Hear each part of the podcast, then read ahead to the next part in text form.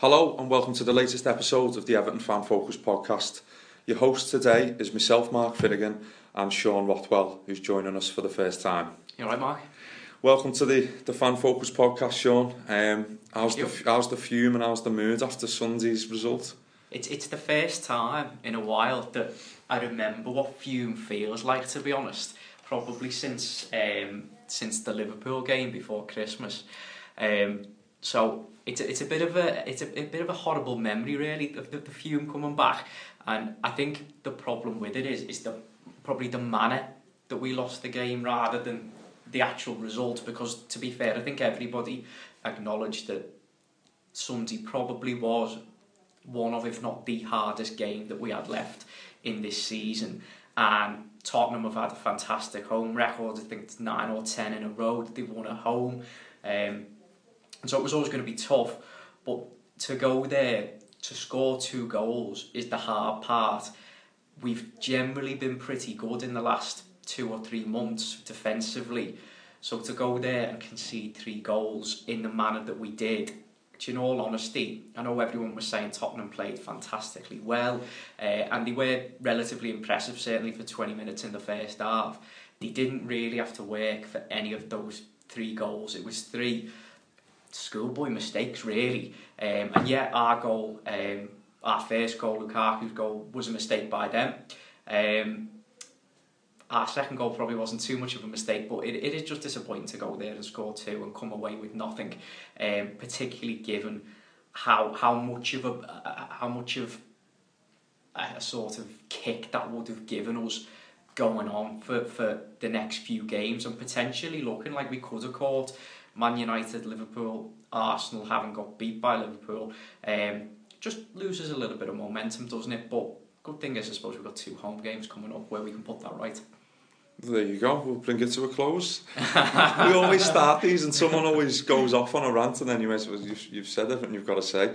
But no, I completely hear you and even even getting a point there on Sunday would have carried that the momentum on because mm. obviously United dropped points um, West Brom got beat mm. so that was a real chance I'm not saying I, I expected us to go there and beat Tottenham but uh, I echo everything that you've just said in, in the fact that probably the team selection the manner in which we went about the game, um, formation, certain players being included, and then the goals that we conceded. It was just three two was flattering to be honest. Mm. Um, we we although we scored two goals, it wasn't a close fought game. I wouldn't say Tottenham were good, but I thought Everton made them look even better.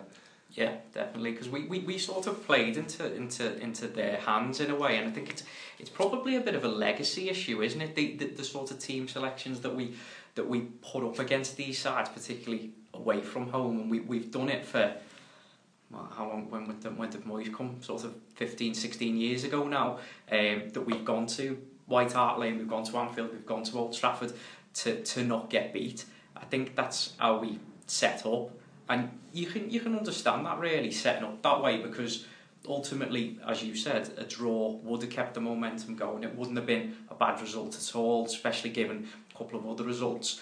But it's not really showing the the ambition that ultimately maybe in a season's time you, you'd like us to, to, to show when you go into these places and sometimes you do get that feeling that maybe you'd rather go there and try and win and get beat 3-0 than go there and try and not get beat and just still match them. Yeah, just yeah, match yeah. them and still get and still concede three goals. And I think, I mean, we'll look at the game in more detail in a second, but what you've said there about Moyes, and Moyes always said like knife to a gunfight yeah. mentality, but it's kind of been on the field and off the field for a while, whereas off the field now, it's it's not. It's a lot more. There's a lot more statement there, and yeah, this, we've still got a long way to go on the pitch. But sides have gone to these top six grounds or top six we're calling them the top six now, aren't we? Sides have gone there and got results, but Everton never seem to do it. Even just pick up a, a snide 1 0. Yeah, the only one that stands out is the 1 0 under Martinez at Old Trafford when mm. we were on a crest of a wave. But United were poor, mm. a poor side that year, and have probably been trying to build since. We got a point at Arsenal, and everyone thought it was fantastic. Probably in the context, yeah, because we finished fifth that year, and we Martinez has, has us really playing. But um, I'd love us to just go somewhere and make a statement. we came mightily close at Chelsea the other year, didn't we? But ended up Mhm. drawing three all. Yeah. Just a result like that can really uh, c- c- can catalyst not only the current season but the seasons ahead and the mentality then going to them grounds in the future. But again, we're talking about a defeat um, at one of those grounds, so Mm. annoying really, especially after going so long unbeaten. It, it, it is, and, and, and th- th- there has got to become a, a time where we do go to one of these stadiums and we just go there and we play to win and, and we see what happens. Starting at Anfield. Starting at Anfield, absolutely, that's the one. I mean, to be fair, I think that's the one that every every Evertonian still sort of dreads and probably still does feel like it is a knife to a gunfight. To be Yeah. fair, um, having been what is it, eighteen years now since we since we won there. Um, but you know, they're not up to much. That is the next big one. We we have got to go to that and really show something and, and not go for a point. There's, there's no honour really in, in going for a point, especially when you don't get it afterwards. You, you just sort of feel a little bit shortchanged really. And I know if, if, if the tactics would have worked and and playing the, the three deep midfielders would have made us come away with a point, then probably we'd, we'd be sat here saying, isn't Koeman a tactical genius? And uh, it's good the way we can adapt to every challenge. But as I say, you, you just look a little bit soft when you do it and, and you still concede three goals and you don't play well. And everybody does look a little bit lost and unfamiliar in the formation that we've got. And I suppose the other the other thing that's maybe a bit of an issue for me in, in, in doing it is we were nine games unbeaten. I know we've not 100% kept an unchanged team in that in that time, but we had just come off a really really comfortable win against Sunderland. Was there, was there a massive need to change it? I'm, I'm, I'm, not, I'm not sure there was. And I sort of remember, I think it was two years ago in Martinez's second season, we uh, we got dismantled a bit by Tottenham at White Hart Lane, and you know Gareth Barry stunk the place out then two years ago. Was, I think it was him dwelling on the ball that where we conceded the goal, and um, another two years down the line now, ah, still being picked. Mm. And I think he, you know, he's been out of the side Barry, and then to put him back in in such a against such a high class opponent at a fast paced team who like to attack, full of energy, players with loads of pace and creativity. To put him back in there was just like a, a lamb to the slaughter. In, in reality, really. you can pack that midfield as much as you can, but Gareth Barry didn't know what, what day it was, and you know, I know we're singling him out there, but collectively I thought we all looked a bit off the pace and a bit uh, disorganised, as you say. We didn't really know who who was playing where. Mm. Lukaku was so isolated. Ross Barkley, for me, was the only one who looked bothered. So when the team was picked, I saw a lot of comments on Twitter, people umming and ahhing, but you know, often when Evertonians do that, they like to be proven wrong and, and a result follows, but they were proven right on this occasion. Mm. It's always gutting when you proved right, isn't it? It's, Mm. As you say, it is brilliant to be to be proved wrong, and then you you can sit there and give the manager all, all, all the credit in the world. But yeah, that that what I think that is the key one that everyone's taken from that game is, is the Gareth Barry uh, selection. Uh, you know, even if we if we wanted to go in that that three deep midfielders uh, formation, we did have another option in in James McCarthy, who who obviously came on later on. And, you know, he didn't change a great deal, but maybe if we would have gone that way from the start, at least maybe you know he, he, he, he- he brings a little bit of a different dimension. He, he's not Well, he's maybe, fast, for he's one. faster. He's not as Yeah. defensively minded. He can play the defensive role, but he's not as defensively minded. And barring the couple of little niggles he's had, he, he was in not bad form. I think he was starting to change a few people's minds. Um, Well, Everton, Everton rejected bids for him, didn't they? And Koeman obviously wanted to keep wants to keep him. he's been quite vocal about that, more Yeah. vocal than more or less anyone else, really, hasn't he? But I know people probably would have scratched their heads if they would have if he would have threw McCarthy in from the off. But for for me, like they've played three at the back. You know, Holgate's been in there. Mm. Most notably, the win against Southampton, the, the win against Manchester City. It was a three at the back, or five at the back if you want to include Coleman and Baines. It's more like a three-five-two. Sorry, a three-five. What is it? Three-five-one-one or whatever it is. calculated there. Yeah, it, it, but that's worked previously against some decent opposition, obviously most notably against Manchester City. Uh, again, against Sunderland, I highlighted the midfield as a key area. Barkley, Gana, Schneiderlin all played really well, Tom Davies. Mm. They all sort of interlinked. Gana especially hasn't had the best of times of late since coming back from Africa, but uh, he, he ran the show, didn't he? Schneiderlin got man of the match. Mm. We've now gone in, we've threw Gareth Barry into the mix there. I thought Tom Davies didn't have the best of times. Gana didn't really have a clue on Saturday. Schneiderlin did okay. Ross Barkley was the one who sort of wanted to make a difference in that team. Mm. Um, and also, I found, looking at the way Tottenham was set up, uh, when Harry Kane wants to get in the positions or get in the positions he has players around him, he'll bomb on. Mm. Eriksen's, Alli's, you know, Dembele's, they're pulling the strings.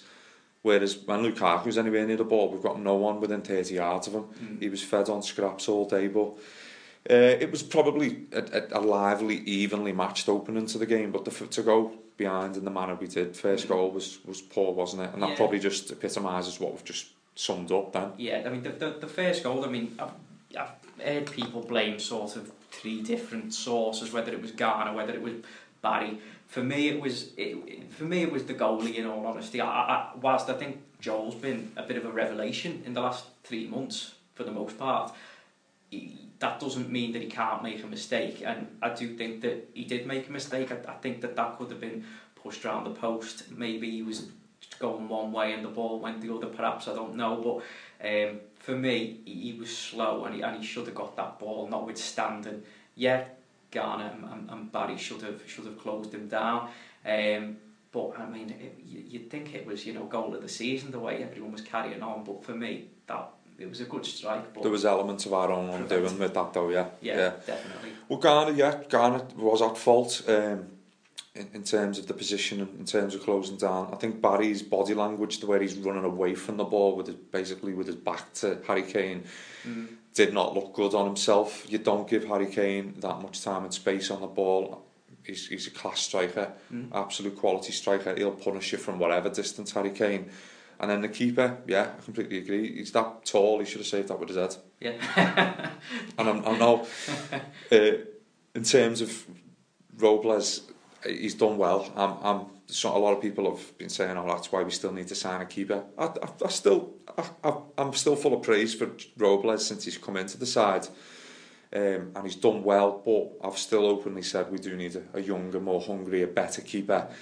Uh, but I'm not, as I say, he is still susceptible to a mistake. Um, it takes nothing away from the fact that Joe Robles has done really well in the past couple of months. He's been, he's been outstanding, and he, do you know what? He, there's something about him. I think he could be like your sort of your Bryan Oviedo type cult figure because he, he seems to get it, doesn't he? he, he I think he, he loves being at Everton. He, he loves the fans. He, he wants to do well. You know, he, he's tweeting and putting on Instagram about how many clean sheets he's had. He's obviously taken pride in his performances. Um, so yeah, by all means, we'll, we'll, we'll grant him a mistake. That's fine. Everybody makes a mistake, and obviously you're punished more when you're a goalie and you make a mistake than you are when you're Romelu Lukaku when you make a mistake.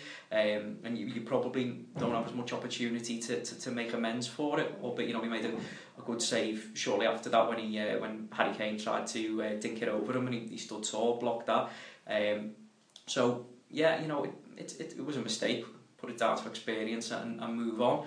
Um, the thing that probably disappointed me as much as anything was was, was the second goal um, because, and again, there's a slight element of blame to the goalie, albeit when rolling that ball out, Morgan Schneiderlin was asking for it. But it's something that we did for, for certainly the last two years under Martinez, which just killed me, was that ridiculous straight ball out to a midfielder, generally, generally Gareth Barry, with his face to goal, and you were immediately putting yourself under pressure. The number of times in the last two and a half seasons we've got away with it just and it's just really frustrating that that crept back in to our play on on, on Sunday. And I, I don't really know where that came from because we haven't done it for all season. I've not seen Joel do that in the two or three months that he was there but they kept doing it. And it, it was sort of annoying because watching watching the coverage on Sky Um, you'd see Joe get the ball, whether it be a goal kick, whether he, the ball had just come to him in, in, in, in normal play, and they'd cut to a replay of something, and by the time that they'd gone back to normal play, because he'd rolled it out, we, we'd lost it already because Tottenham were playing such a high line, and I, I, I, I really don't know where that crept back in from, because we haven't seen it for six months, and it's one thing that's done my head in for two years. But to do that against a high pressing, full of energy, talented team like Tottenham at White Hart Lane yeah. is even more of a mistake and that's why Baines and Coleman suffered. I thought Ashley Williams was exploited mm. massively. He looked yeah. like he looked well out of his depth on Saturday, Ashley Williams. Funes Mori me a bloody heart attack every time the ball goes near him. Again, he's he's a bit of a he can be a bit of a cult figure. Maybe some people like the yeah. fact that he he's a bit different and he's a bit of a he's a bit of a loose cannon. Let's be honest. And he, he likes his barbecues, but he's he, he, I remember when he made his debut, was it in the derby, when 1-1, when Rodgers got sacked, remember? Mm. Um, and I remember thinking, he's a Rolls Royce. He, he got his head on everything that yeah. day. Um, since then, he's probably only had two or three games of that high performance in terms of you know comparisons. A lot of the time he can be quite erratic. I thought a lot, a lot of them were exploited, so completely see what you mean. There was no space. It was like the pitch was too small for Everton yeah. on Saturday, yeah. Sunday, sorry, and um, Tottenham basically um, just basically exposed that. Um, and I I thought even though it was an evenly matched lively encounter up until Harry Kane scored. As soon as that first goal went in, that was it. We were beaten. Yeah. Second goal just added, uh, you know, salt to the wound. And from then on in, even when we got the, the goal back in Lukaku, we made changes in the second half. We just, we just didn't threaten enough. They, they always were one, you know, 30 yards ahead of us up the yeah. pitch. Uh, the isolation of Lukaku, the lack, the, the lack of actually being able to put two passes together at times it did look like a different Everton from what we've seen probably since that Arsenal win in December. Yeah, and everyone was going on about before the game when they saw the team selection about how crowded the midfield was going to be. And I think I think the problem was we crowded it for ourselves because of the, the, the three that we put there. Um, but yeah, going back to Funes Mori, I mean, sometimes he's got bad 50p shaped feet. Some of them, some of them balls are just, I mean, they're, they're 30 or 40 yards away from where they're meant to go. Um, you know, that's like that's like me playing golf. Uh, it's absolutely nowhere near. Um, so I think that Koeman is going to look at him in the summer, and I, I would be very surprised if he was starting games for Everton next season. And, and but you're right about Ashley Williams. Ashley Williams looked about 73 mm. on on Sunday. He, he looked absolutely knackered. But even towards the end, 86, 87 minutes, we were two, was it two one down still mm. then. He was just giving away these stupid fouls, like oh, yeah. fouls you'd expect like an half fella to give away in Sunday League. And I was thinking, Williams, we're trying to get an equaliser here. All it takes is a punt up field, keep the ball in our possession. And it showed with the Lukaku goal, we can put the ball in the back of the yeah, net. Yeah. We obviously was it Vertonghen who fell over for that, yeah. and he didn't put a foot wrong all day. To be honest, a Vertonghen and a, a Alderweireld, maybe that's the sort of defensive partnership that we should be looking at yeah, yeah. next season. Maybe a little bit younger, but I'm, I agree with you. I, don't, I can't see Funes Mori having a long term, regular future at Everton. He may he may hang around for a couple of years. Ashley Williams. Don't get me wrong, I was made up with the signing, but he probably hasn't reached the levels that we'd expect. No. He's being exploited um, at times, and there was that element later on also Funes Mori's distribution. Now, there was another pass, I don't know if people remember when they were watching the game, but he tried to give it to Baines or someone on the left hand side towards yeah, the end yeah. and just put it out of play.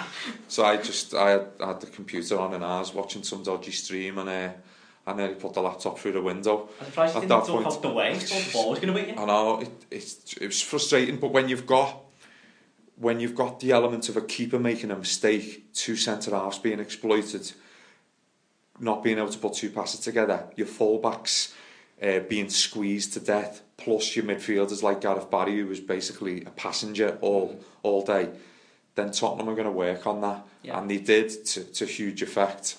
Um, and you know, by all means, they deserved three points. there's no doubt that they deserved the three points, and sometimes you get beaten by a better team and, and, and you just have to accept that and you, you don't you don't it's not it's not it's not nice to see your side helping them on the way to that no. That, that, that, that's the difference it's, it's the fact that we gifted them three goals, and like you were saying, I think I think it was Ashley Williams who gave the free kick away for the third goal. It was, um, yeah, stupidly. And, and yeah. It, was, you know, it was just the most nothing foul in a silly position when they didn't even have a chance of attacking us. Um, and you know, to, to, to concede like from such a nothing free kick where everyone just for some reason stays still. I imagine probably that goal is is perhaps the one that Ronald Koeman will be most disappointed about because we we'd got the goal back from Lukaku um, and if anything in those 10 minutes before that we possibly looked like the side who was going to get the next goal without creating a great deal in all fairness um, I would have put my money more on us getting the goal than, than Tottenham so to just gift them it to kill the game off you know, it, it, it, it was it was a it was a disappointing feeling, and it, just seemed to be a bit of a, a lack of effort in defence in, in, in, in trying to prevent that goal. You know, there's no no nowhere near him. I think it, it, it sums up the 90 minutes though, didn't it? 94 minutes as a whole. Um, stupid foul given away. Easy punt, Harry Winks I think it was, put it through to Dele Alli and a simple tap yeah. and a stupid celebration past uh, Robles and it killed it.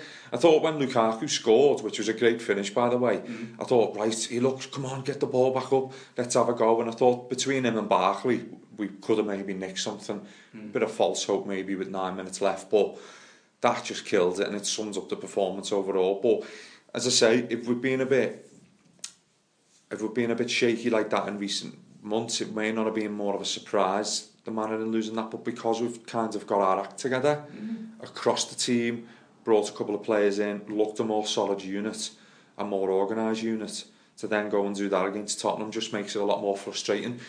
Fair enough, as you said earlier, going to Tottenham, the 27 points out of 27 points in the last nine at home, it's going to be tough for anyone. There's not a lot of sides who go there and at least get a point. But the way Everton are now, we should be going to places and expecting at least a point if we want to kick on next season, we should be setting them the, the, the bar now and, and trying to nick a few sort of results that'll enhance our status mm. on the pitch. We know we're enhancing our status off the pitch. But, you know, we have a real opportunity now to to get back to winning ways with two home games as well. So you've got to have a bit of perspective amongst it all, haven't you? You have, and, and you know, the, the, I'm sure Ronald Koeman noticed things he could have done differently. He probably would look back on it and say maybe he got the first team, uh, sorry, starting 11 selection wrong. Should he made changes at half time like he has done in the past? Definitely. Um, and he probably again regrets not doing that straight away because, you know, to, to be fair, until the last half dozen games, we've been a, a very, very much a, a 45 minute team all season. We've had a lot of terrible first halves and only come alive in the second half. And I, I was sat there at half time thinking, we're 1 0 down, we've been as bad as we can be. Still something in this for us. And to not see the change probably put a bit of a, a, a dampener on expectations for, for the second half. And to be fair, it, ne- it never really changed. Even when we did make changes later on, maybe that was a little bit too late. Uh, Tottenham had got their second goal by then, and you, you're 2 0 down, you're facing an uphill battle. But you know, credit to them for, for at least getting one back. Um, and like we're being quite negative because we haven't had much opportunity to do so in the last three months, um, and so it's all been it's all been stored up, and we're, we're quite we're quite negative in general Evertonians really. So uh, it's got to creep out somewhere. But um, you know, there, there were some positives in there as well, and you mentioned that Ross Barkley was probably um, one of our biggest threats, and like I've been one of his biggest uh, critics if anyone looks at, at my Twitter going going back a few months. Um, you know, you're not me, the only one yeah, to be fair. for me, he was stinking the place out week after week, um, and you know, Ronald Koeman's had a couple of words with him. He's, he's he's dropped them a couple of times, but to be fair to the lad, the lad since Christmas. He's been probably up with Lukaku. He's probably been the best player, and I thought he was our best player easily on on, on Sunday. Uh, I thought he got good positions created a couple of chances, retained the ball at the moment that he's retaining it better than he ever has done because that's one of been one of his biggest weaknesses is, is, is retaining the ball and, and decision making but he just looks um, he just looks much more composed um, and, and I don't know people are saying like the, the, the formations change the positions only change very very slightly but it does just show you how a slight change of emphasis maybe in terms of position, maybe in terms of the pressure on him with, with Davies and uh, Lookman coming in, has just completely changed his game. And, you know, he looked back to the Ross Barkley that I think every Evertonian was desperate for him to be. Because I, I think there was some Evertonians getting frustrated with other Evertonians thinking that like they didn't want him to do well. But I, I think ultimately everyone was, was just that desperate for him to do well. You know, a local lad who is an Evertonian and always has been, wants to do well, getting all the hype. We want him to be as good as, as everyone wants him to be. And, and I'm glad that that's happened because everyone is behind him. It's just that some people were more willing to say that, you know, if he's not playing well, he shouldn't be in the team, regardless of, of, of anything else, any hype that's around him. But, you know, he's proven the, the, the critics, myself included, wrong now, and long may that continue. Yeah, I, I mean, I, I agree with all of that, to be honest, and I've been outspoken towards him, I think maybe since he started growing his hair. Maybe that's the it's difference. Just, he's just got better and better. He stopped giving, getting his ma to give him a skinhead. Um, but it, it's like he's come out of his shell, and it, someone's had a word with him, probably Koeman and, and his staff, and said, look lad, you, you need to enjoy your football because you've got it. And I do think that he's shown a real assurance and maturity. Mm. And if he carries on on this curve, and it's an upward curve, he can be an hell of a player for Everton. And that, I think that's probably part of the frustration, as you say. We all want to see him do well. We never got the chance to see Wayne Rooney do, do well. Mm. Jack Rodwell never never lived up to the hype. Um, neither did, you know, others like Jose Baxter and players who've come through. Let's be honest, uh, Ross Barkley's the man, isn't he? He's the one who's been there for years. Remember Phil Neville talking about him many years ago. Um, and I think people people see him as that the talisman for the team, and I think he's potentially growing into that. Just needed maybe a bit of a an arm around him or a kick up the bum and a bit of constructive criticism and take it on board and take it on the chin, and he seems to have done that. And he was definitely a positive from Saturday yeah, and a positive from the past few months. And yeah, fair play to the lad and long may continue with the chance of West Brom and Hull at home as well. He can, he can dominate both of them sides, Ross Barkley if he wants to. He's got the tools to do it. Sunday, he, he was just, he wanted the ball, he was hungry to get us forward. I do feel on Sunday, if we would have kept the same time, same team as Sunderland, but we probably uh, changed Lookman for maybe Mirallas. Mm. I'm not Mirallas' big fan, but Lookman had a poor game against Sunderland. He's come into the side, he's still very young. Um, again, an arm round him probably has happened in the, in the past few weeks. I think we would have started Mirallas more of an outlet up there with Lukaku. Then Lukaku wouldn't have been fed on scraps all day and the team wouldn't have relied on Ross Barkley to try and come up with a moment of magic because every time Barkley had the ball there's two men on him mm. there's no one else around him and it was frustrating but that takes nothing away from the fact that we're trying to make something positive from a relatively negative podcast here but it was good and another positive for me was I, I know it didn't mean anything in terms of the outcome of the result, but Lukaku has surpassed Duncan Ferguson's record now at 61 Premier League goals, and that finish with his right foot epitomises what Lukaku can do if you give him the chances. But on Sunday was another example of us not giving him any chances.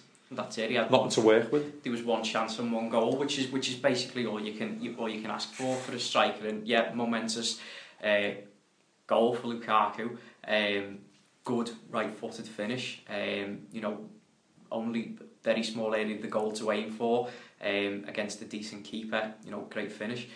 And obviously we hopefully had some news today um, filtering through from the official Everton source that is uh, Jim White um, that he's signing a new five-year deal before the end of the week and we're told that um, it's just waiting for Bill Kenwright to sign the contract. I, I didn't know that Bill Kenwright still signed them.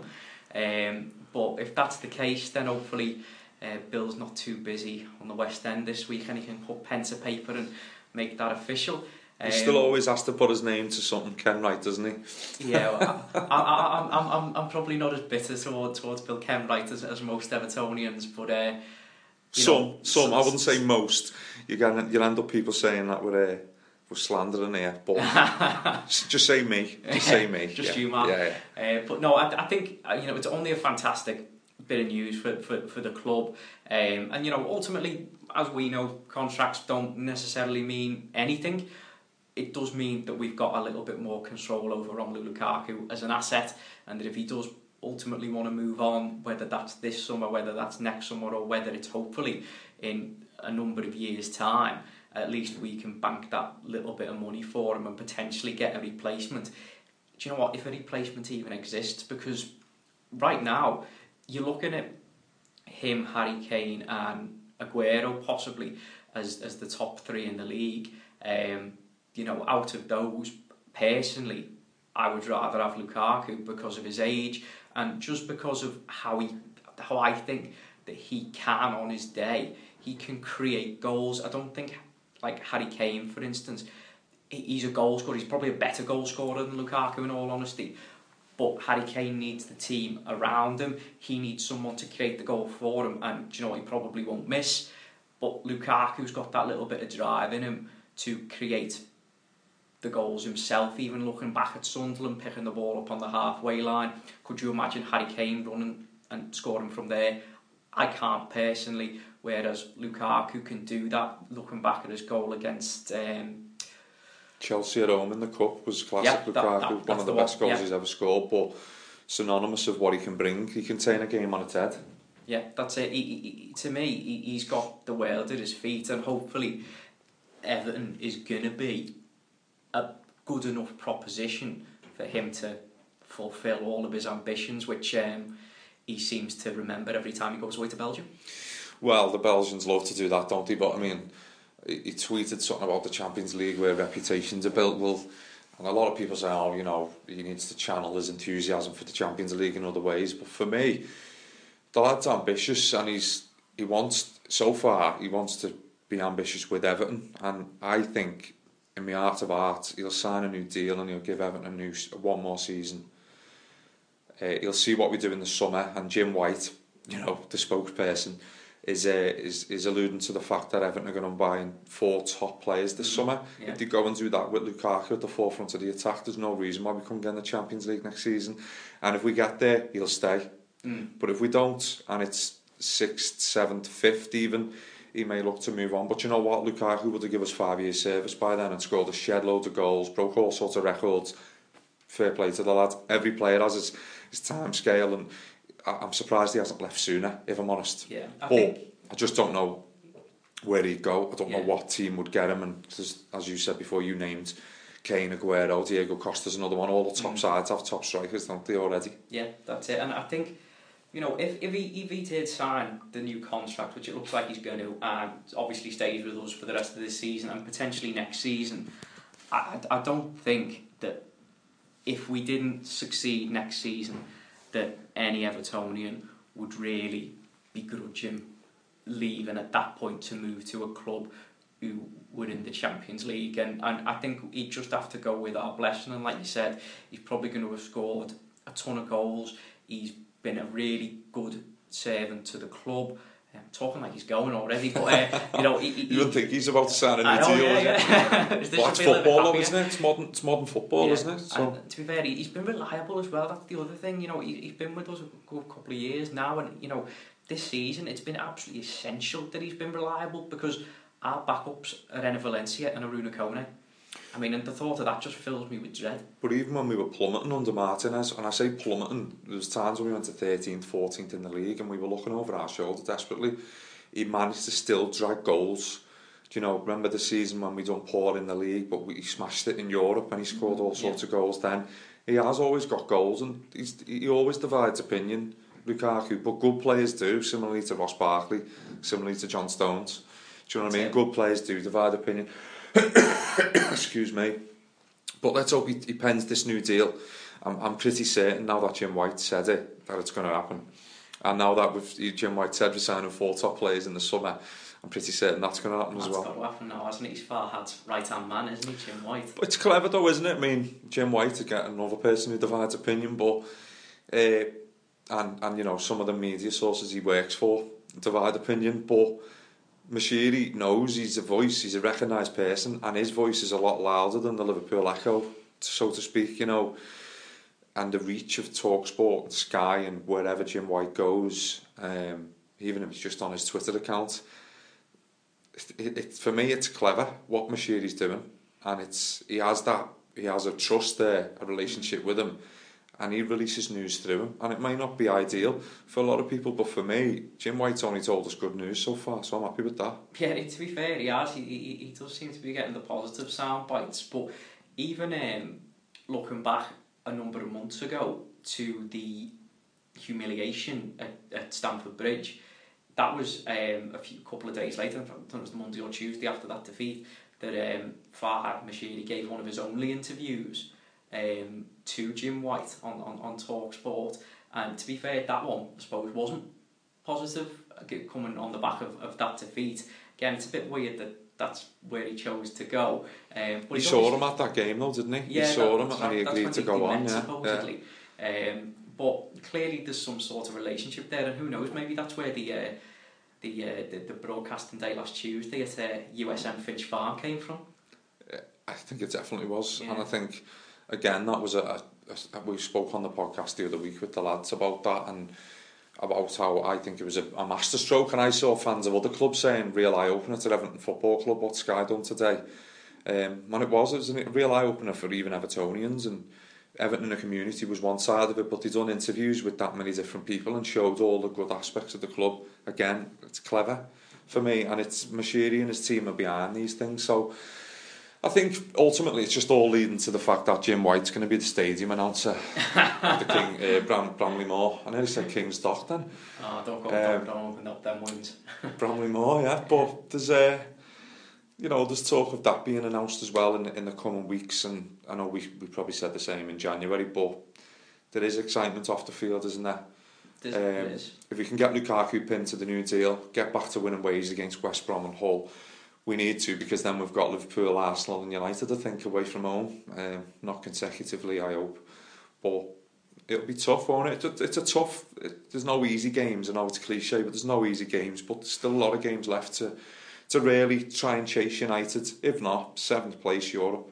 Seventh place you couldn't you couldn't knock it at the start of the season really could you? On the back of two really really demoralising 11th place finishes and you know in all honesty, those 11th place finishes probably flattered us because the last two seasons, after a fantastic first season for Martinez, the last two seasons were absolutely horrendous.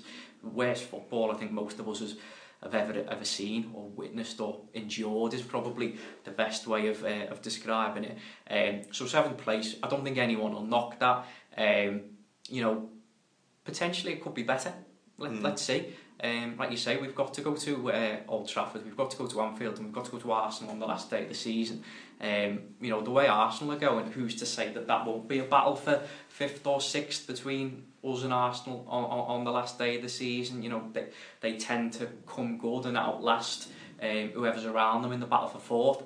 But Arsene Wenger's seemingly indicated that he won't be there next season. Will the players keep playing for him? I'm not convinced he will, in all honesty. Well, Sanchez, there's all the talk about Sanchez, they're dropping, aren't they? But their performance at Anfield on Saturday reminded me of Everton going to, I'm yeah. not going to call Liverpool a bigger side, no way am I going to sit here and say that, but going to, to sides who are in and around them in the, the league, they, they'll go there and they get beat with a whimper, if I'm mm. honest, and I know Everton haven't always done that, but there is echoes of that there, and now they're Champions League every year, and you know they've they've won silverware in the past few years or whatnot. Um, they're on another level to Everton, shall we say, but their terms of performances and the way they bottle it, mm. it does have echoes with Everton um, going to those other sides. But you, you don't know, they're dropping, aren't they? The morale's going to be low. The fans are all going off their heads on YouTube. Um, it'd be great if we could pip them. But you know, we've got United above us first, and there's a, a is it five points still? Five points. I five think, points. Yeah. They've got a game in hand, so right, let's yeah. not forget that they win that, and it's it's Cairns, isn't it? We're going to finish seventh at the very best, but you know we've got that four point gap on West Brom now, so if we beat them on Saturday, more or less guarantees European football. We can dust the passport off, we can start chartering planes, mm. we can start touring Europe again. Which don't get me wrong, has been a that was a fun memory under Martinez until we crashed out that night, like in Kiev. but it was a good run, wasn't it? And it'd be, it'd be good to see us back there, as you say, after two consecutive demoralising seasons. Mm, it, it would be good, and I think we're still reliant on a couple of things going our way for seventh, aren't we, in terms of the FA Cup. Um, whoever get into the final, but you'd expect a couple of you know, whoever Chelsea, Arsenal. United are playing Chelsea, aren't so they? Yeah, you'd yeah. expect you'd expect it to happen. Be disappointed if it didn't. Um, but yeah, and, and the cup runs probably kept Martinez in, in, in, in a job for, for longer than maybe he deserved based on, on the league form. But you know, we did have some fantastic experiences in, in Europe, and hopefully, um, maybe this time going into that with Ronald Koeman, who has got a little bit more experience of European football, which I know Martinez was Spanish, but um, between him and David Moyes, they, they didn't really have, in all fairness, um, and certainly neither of them had a real track record of, of, of achievement long term. Um, from from a trophy perspective, barring one fluke with Wigan, um, but hopefully we'd be a little bit more intimidating to other teams this time, and I'd I'd like us now to really take these competitions seriously because that's the one thing in the last God 15 or so years that's been the most disappointing thing. And you know every season when when Liverpool come across we get the it's only been 20 years 21 years 22 years since we won a trophy. You know it's going to be at least 23 by the time we can win one now. I think that next time, regardless of obviously we want to go for Champions League football, we really, really need to go for one of these trophies, whether that is the EFL Cup or whatever it's called now. Um, you know, we've got to go for it, and that's something that I, I wonder whether there's been enough influence at boardroom level on the managers of the club over the last 15 years to tell them to go for these trophies. Look, you know, we can reel off the number of clubs that have that have won trophies since we last won one. And you know, some of them it, makes you die inside when you say that you know Middlesbrough have won a trophy and Portsmouth have won a trophy since we have. You know, and Birmingham, Birmingham, all sorts. You know, and the problem is, we've not even really been close. We, you know, we got to the final of the FA Cup in was it 2009 now? Yeah, about 10, um, yeah. yeah, you know, even that's a long time ago now. So we really do need to give the fans not just the day out, but the success of, of, of, winning a trophy, and, and that's got to be the key for next season is getting that silverware. And then potentially maybe you've even got a bargain and chip with the likes of Lukaku and some of the better players to say look even if we don't make Champions League football probably this year and possibly next year look we're still a winning side. You can win things with Everton. We can help you realise your ambitions, which at the moment you're looking back 23 years and that's just too long. Some of them, I mean, Tom Davies wasn't born. Mm. Yeah, there's no proof there, is there? There's no proof to say, right, well, we won the League Cup two years ago, now we're going to try and win the FA Cup in the next couple of seasons, get back in it. You, you can talk is cheap, isn't it? Silverware is, is the thing that, that players want, and Champions League is what the players want, and mm. they all think it's the promised land, but know, we got there in 2004, didn't we, and finished fourth. Was it 2004, 2005? Yeah, 2005, yeah.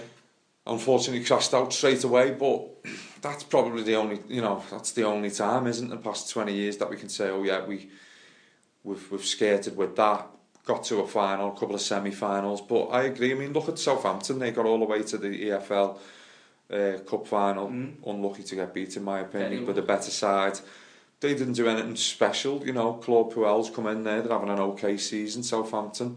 Um, but they had a real go at that. And it's silverware in February, isn't it? It's silverware. That's it. Your season's nowhere near over and you've got silverware. So that will spur Southampton on. And then they followed it up with a great win the other day. I'm not sure where they'll finish in the league, but it is that frustrates me. That Norwich game pissed me off. Yeah. know, sorry to swear again. But uh, and then the, the cup game against Leicester was a real a nightmare because I thought we could we could have a go here because a lot of sides have crashed out, mm. haven't they? Look at Man U and Chelsea. One of them's going to go out in the next round. Liverpool are out. We know a lot of top sides are out, and Everton, you know, on the day could beat anyone in a cup game. I'd fancy us more going to one of the bigger sides in a cup game than I would in the league. Put it that way, Definitely. but. Yeah, it's frustrating, but that that has to be the short term goal. Um, you know, stop the rot almost because mm it, it is the time that we haven't won a silverware is not getting any shorter. It's getting, as you say, it'll be soon be 23 years, and we have to kick on with progression off the pitch. Needs to come silverware on the pitch. European qualification is okay. Um, but then if you're in something, you need to try and win it. That's it. And you know, if we look if we look at the, um, you know the fantastic new uh, stuff that's around the stadium, the timelines and that. You know, I'm I'm I'm I'm not seeing Kane fourth in 2005 on there. That's you know that's that's lovely. Uh, we want that, but it, it's not going to go down in history that we we we scraped fourth with one of the lowest points totals ever to get in the Champions League. In all honesty, um, and, and and crashed straight back out of it with a little bit of help uh, from Collina, obviously. Um, but you know, we, we we do need to be doing this, and you know that to me that that's my biggest issue of the season with with with Ronald Koeman is that mistake against Norwich in September or whenever it was, um, failing in the same way that Martinez and Moyes did before him in starting a League Cup game with an insufficient team rather than playing the team that will go out and win the game and then resting the players afterwards resting players to start with and by the time you bring the big guns on the game's gone.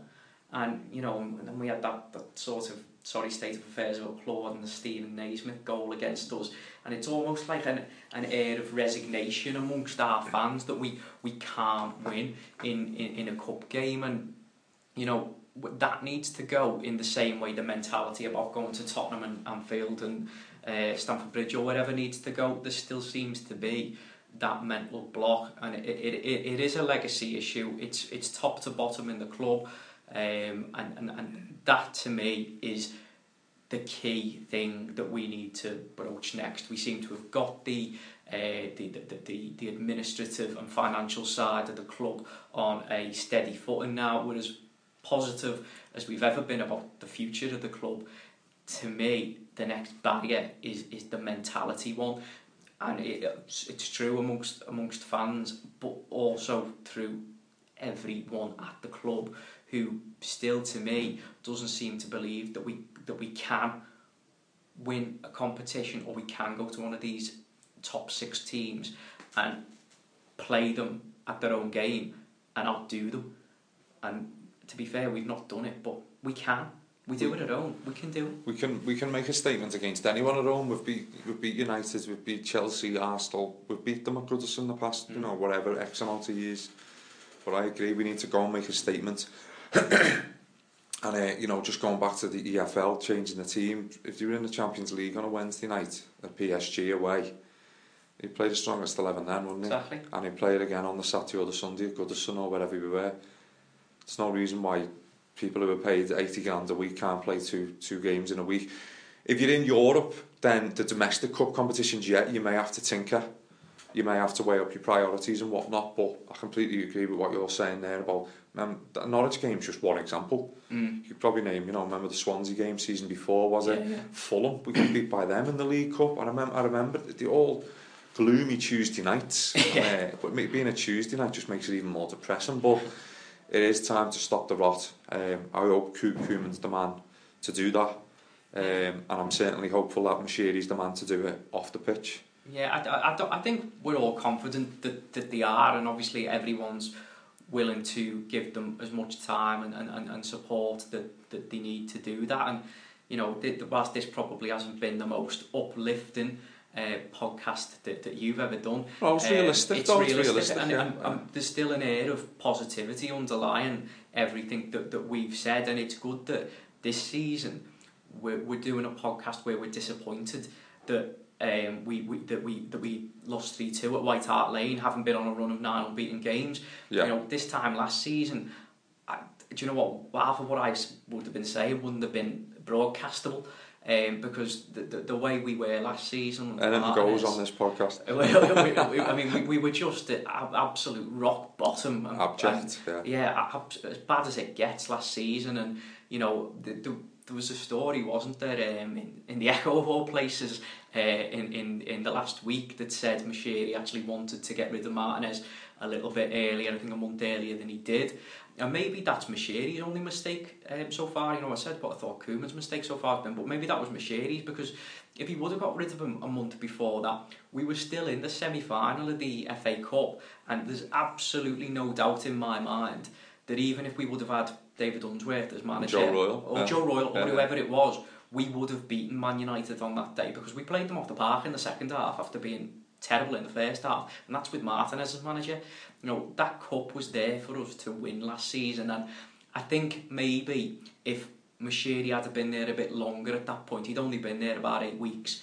Um, I think he would have acted a little bit quicker. Yeah, yeah. He would have relieved Martinez of his duties, and there's no doubt in my mind that that was ours for the taking He, last he, season. he let it get to the point at which it was untenable, wasn't it? Yeah. And then the award ceremony and it was announced and all that was cancelled. it was a bit farcical, wasn't yeah. So yeah, if he, I agree. If he would have been there longer, he didn't want to maybe ruffle the feathers so early. But yeah, I mean, we again, I forgot about that to be honest. The fact that we got to the semis. Um, both competitions last season. I know Yeah. it's un- unbelievable, really. But um, yeah, I you know, don't get me wrong. Since we started these, we started these in the midst of the Martinez era. So don't get me wrong. This is nowhere near negative compared to what me and Mark have sat through in the past two two years. Um, but they have been largely more positive since the emergence of Koeman and Moshiri and this season. Been a bit up and down this season, but I kind of expected that.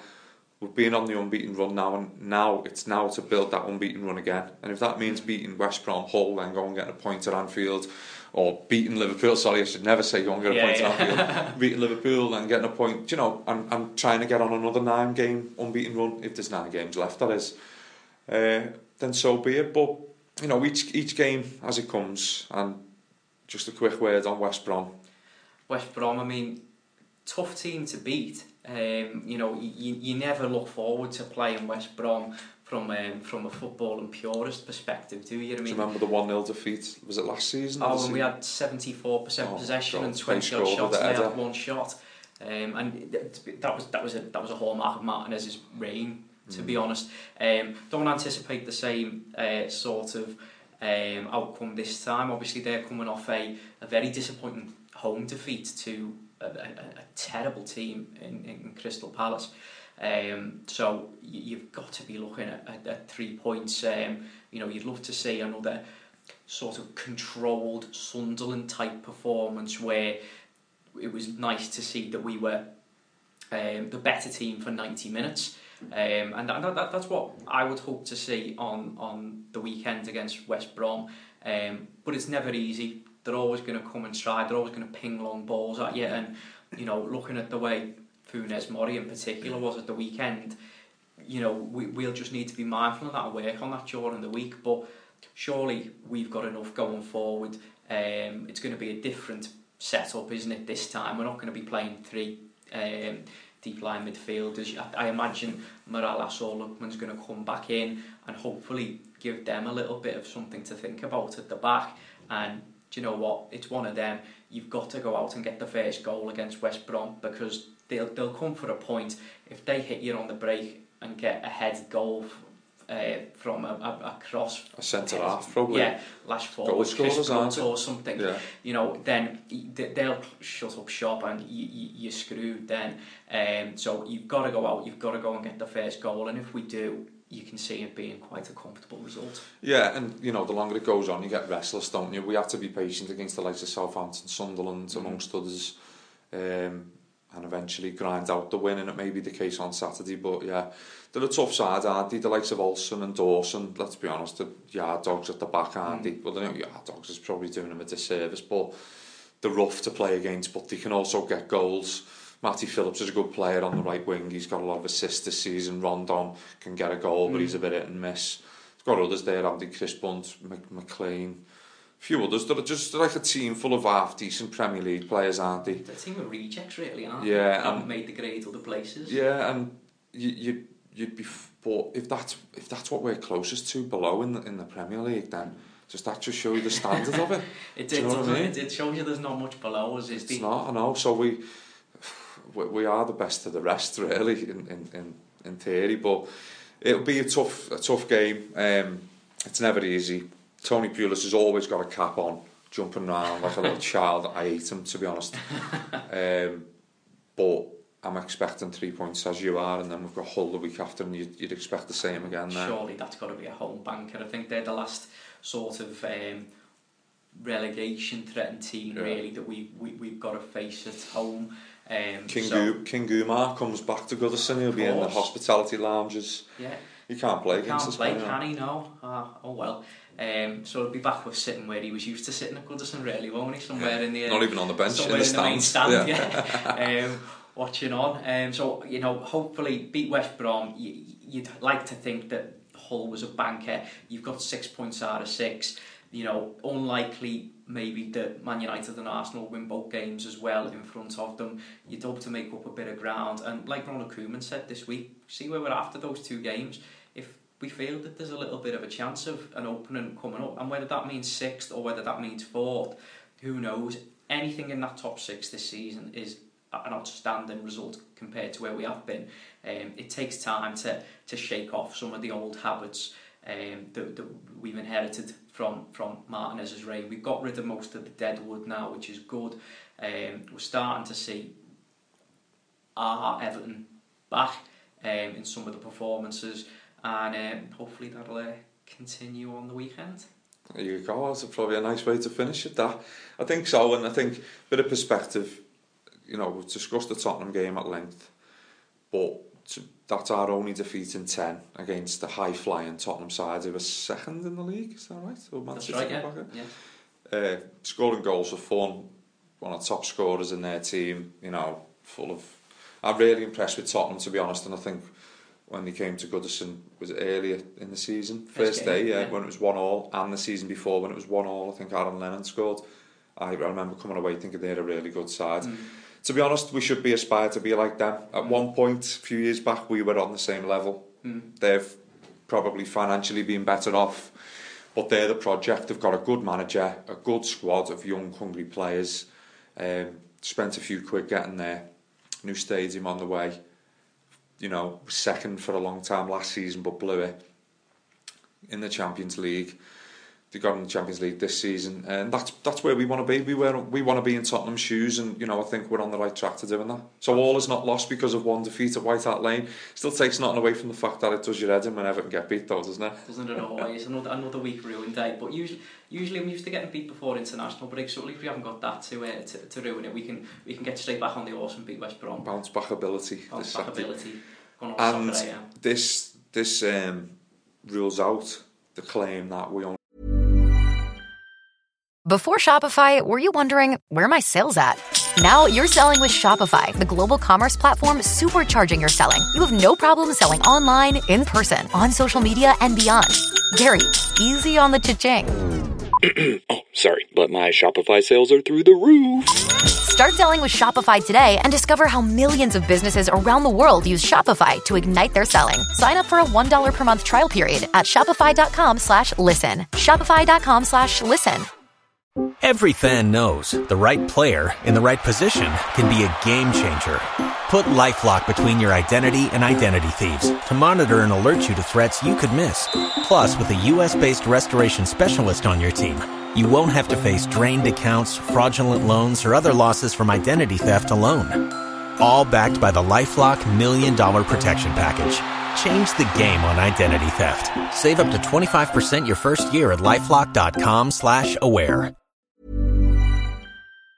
Podcast when we win, which I was banging on yesterday the other week about saying, oh, we had, we only, but for the first two years of this podcast, we hardly won a game, so that was a load of crap anyway. But good to speak to you anyway, Sean, and thanks very much for coming on. Nice one, thank you, Mark. I'm sure I'll be back um, with Mark and a couple of the others next week, probably after the West Brom game or potentially the whole game. And then you can come on the show again whenever you're next ready. Love to. Hopefully discussing a, uh, a victory next time. Absolutely. Thanks very much, mate. Nice See you later.